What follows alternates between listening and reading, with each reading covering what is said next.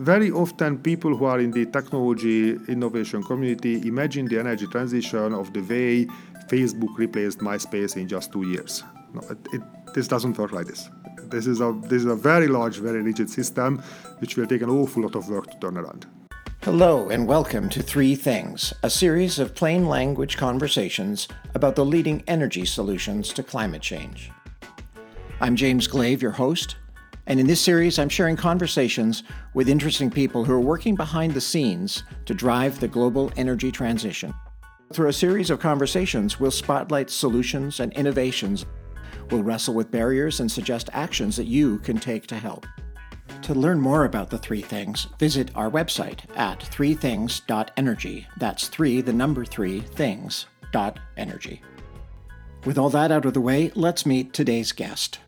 My name is Laszlo Varró. I'm the chief economist of the International Energy Agency. Now, chances are you've never heard of the International Energy Agency, but it, it's kind of a big deal. It's a global organization headquartered in Paris that advises its 30 member nations and others on energy policy. And while it was initially set up in the wake of the 1973 global oil crisis to make sure that didn't happen again, uh, the IEA's mandate has since broadened. It focuses on energy security, economic development, and environmental protection. And it's that last point that interests us. The agency does advocate for energy policies that can help uh, fight climate change. So make no mistake, this uh, group is a big deal. Governments make multi billion dollar investments, uh, Fortune 500 companies do as well, uh, based on the findings of its annual World Energy Outlook uh, which is one of the more credible forecasts of energy trends in the world. So, um, my guest for this episode, Laszlo Varró, leads the Economics and Investment Office at the IEA, which is really the core brain trust of the agency. He also manages the IEA's relationships with the private sector. So, I'm going to start big picture here. Is it possible to decarbonize global energy systems?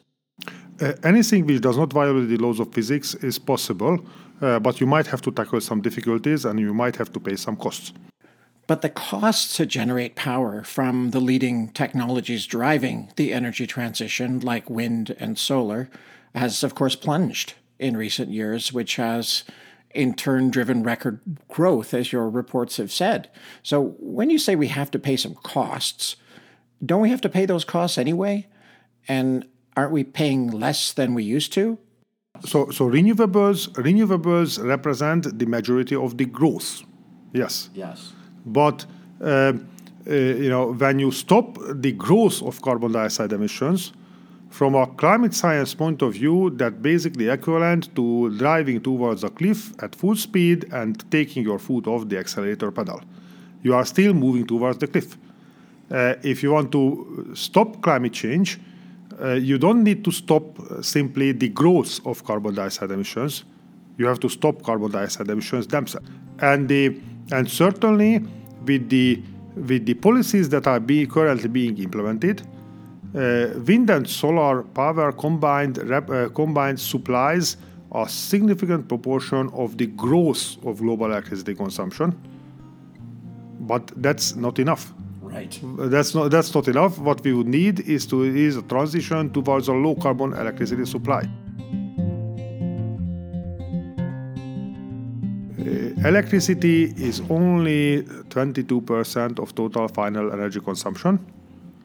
And this 22% absorbs nearly all of the low carbon investment. So, what you're saying is that electricity is sucking up all the investment dollars, and there must be a lot of other energy sectors that are going to be needing some love as well.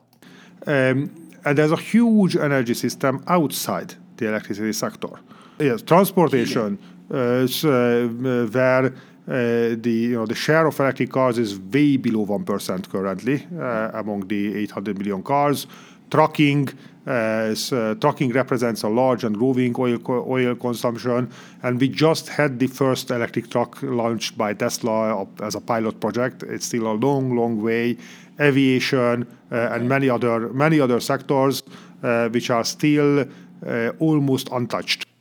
Right. So clearly, lots of opportunities uh, remain for innovation in the transportation sector. I wanted to ask you to address a criticism of the IEA's work. The, the agency's World Energy Outlook is like an energy forecast uh, that governments take to heart uh, when they're making policy and decisions and when companies are making investment decisions. And for many years, the uh, agency, through that report, was pretty down on solar. Year after year, uh, the word from the IEA was, well, solar really isn't going to see that much uptake. Well, of course, you're way off the mark on that. Solar power is rocketing off the charts. Uh, and so, of course, the agency has recently revised its projections upwards, but some say we would have seen even stronger solar uh, policy and adoption if the IEA had been uh, closer to the mark. What's your response to that? So my, my response to that is that you imagine that you are going to a doctor and the uh, doctor tells you that you are overweight, you eat unhealthy food. If you continue like this, you will get a heart attack. Okay and you start to do exercise, you lose weight, and you eat healthy food, you avoid a heart attack. Okay? And then you say that, oh my God, the doctor's prediction was wrong, I didn't get a heart attack. You take the 1997 World Energy Outlook, uh, which was one of the first ones uh, looking into solar. The executive summary of that 1997 World Energy Outlook explicitly stated that we hope that these numbers will prove to be wrong because we hope that governments will improve on their policies and will accelerate uh, this uh, uh, renewable investment. This was explicitly stated right, in the executive right. summary. And of course, in the past 20 years, several governments introduced uh, very important uh, additional, uh, very important additional policies.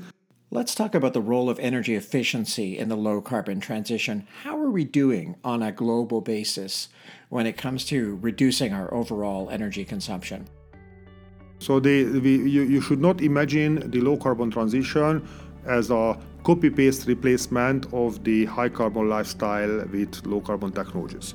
There is enough sunshine coming from the sun to Earth but when you run the numbers about the, the electricity network that you would need to build, the storage capacity that you would need, uh, and so on, uh, the copy paste transition uh, is, uh, is, is, is close to infeasible.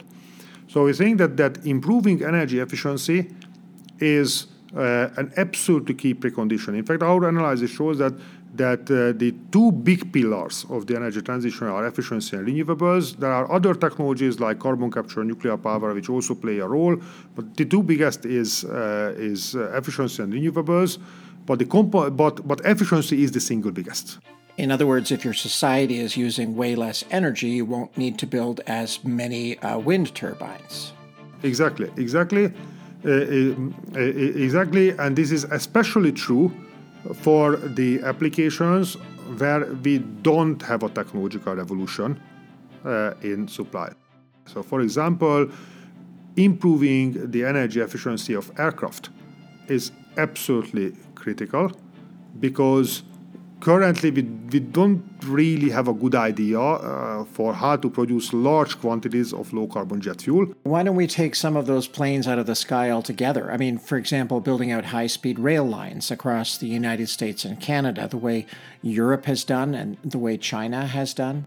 The, uh, now you mentioned high-speed rail lines. The experience is that if you take the European experience, where governments have been investing billions of euros into high-speed trains for decades, mm-hmm. um, 10 out of the 10 busiest European air routes, nine of them are running parallel to an already existing high speed train. These are routes like London Paris or Berlin München uh, or, uh, or Paris uh, Bordeaux. Now you're really starting to bum me out, Laszlo. Uh, electrified high speed rail isn't even making a dent in aviation emissions? In China, where they built an astonishing high-speed train network, jet fuel demand is growing at 8% a year. Okay. okay. And last year, 7 million people flew between Beijing and Shanghai despite the high-speed train. Very often, people who are in the technology innovation community imagine the energy transition of the way Facebook replaced MySpace in just two years. No, it, it, this doesn't work like this. This is a this is a very large, very rigid system, which will take an awful lot of work to turn around. I want to go back to energy efficiency uh, for a moment. Uh, ultimately, this is a policy challenge. Uh, what's needed for governments to start taking efficiency more seriously, taking a harder line on it, and and are there any that are getting it right? In certain cases, governments have to take a hard line and they and, and just apply and enforce standards.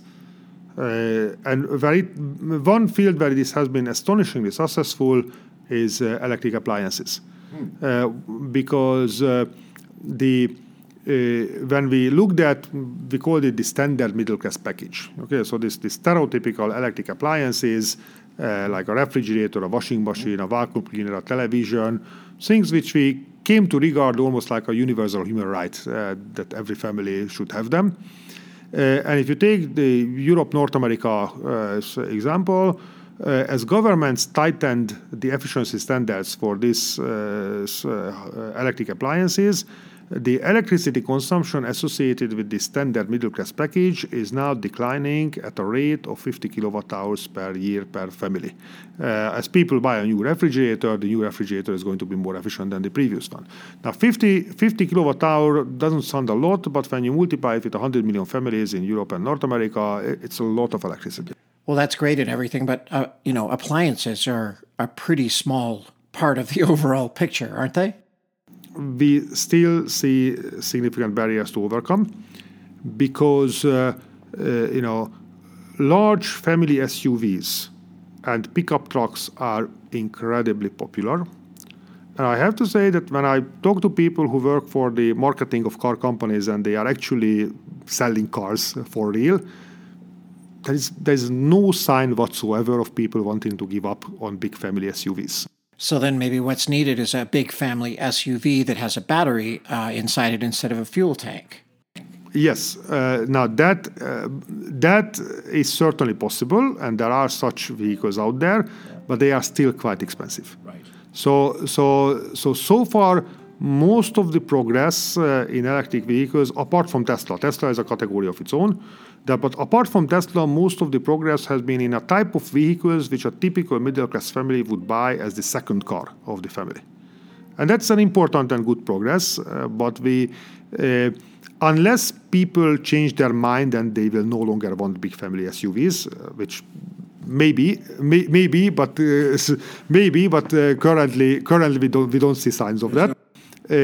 Uh, the car industry will eventually have to move to electrifying the big family cars, and, and that's uh, that's still yet to come. Well, what about freight then? The the big trucks. Uh, freight is a somewhat different category than uh, than personal vehicles, uh, in our view, because when we when we run the numbers of how do we envisage uh, the the low carbon transition under the, the technological progress and te- technology prospects that we today feel realistic. Uh, for personal vehicles, we were pretty confident that that they will go eventually electric. Now, how fast this transition uh, that will be very much shaped by government policies, but the end of the road is uh, is electric cars. For freight, uh, for freight, we see a much higher degree of technological uncertainty. Mm-hmm. Uh, you know, Tesla uh, is certainly working on battery electric vehicles. That's one possible technological avenue. Uh, heavy duty trucks uh, is an application where hydrogen fuel cells do have a fighting chance. Uh, so I would be. Uh, I would be hesitant. I would be hesitant to declare to, to, to declare a winner and loser. Uh, and also for heavy duty trucks, uh, uh, there are also very respectable companies like Volvo, for example, which are working on an approach of using biomethane in a diesel engine. Right. So now you're getting into the world of renewable liquid fuels either biofuels, either liquid biofuels or biogas, okay. uh, or, or, or, biogas condensed uh, into uh, into a high pressure. either can work. Um, so, so for heavy duty trucks, uh, we still see a significant degree of technological uncertainty. Uh, and electrifying heavy duty trucks uh, is not a trivial is not a trivial exercise at all. So, so that's that's still a technology race. I, I would say that on this field, I think the appropriate policy from from governments is to avoid picking a winner, but to set uh, set a broad vision for the decarbonization of the freight sector and uh, uh, and let uh, the various companies compete uh, with the different approaches. I should also say that when, when we looked at the, the future of the freight trucking sector, in our analysis, the largest single oil demand reduction potential is not in fuel cells, not in electric trucks, but smart, uh, Uh, smart digital optimization of logistics. In a recent talk, you pointed out that governments and the private sector aren't investing nearly enough in research and development. Why, why is that? So basically, so, so basically, so the global, the total global commitment to uh, clean energy R and D is roughly equivalent to the R&D budget of uh, Facebook plus Amazon. Wait a minute. You're saying that the total global R&D research in clean energy is the same as what Amazon spends on R&D and Facebook spends on R&D to figure out how to make us click on something? Global clean energy R&D investment has been has been uh, uh, stagnating uh, pretty much this decade. Well, just to play devil's advocate for a second, though, uh, lots of people are arguing that we've done enough R and D, uh, that we know what the solutions are. We just need to build them at scale. For certain technologies, this is true. So, for example, uh, for example, I don't need that we need radical scientific breakthroughs for for for wind. For wind, uh, right. for wind, the current wind turbines are good enough. We have to roll them out and we have to uh, we have to deploy them.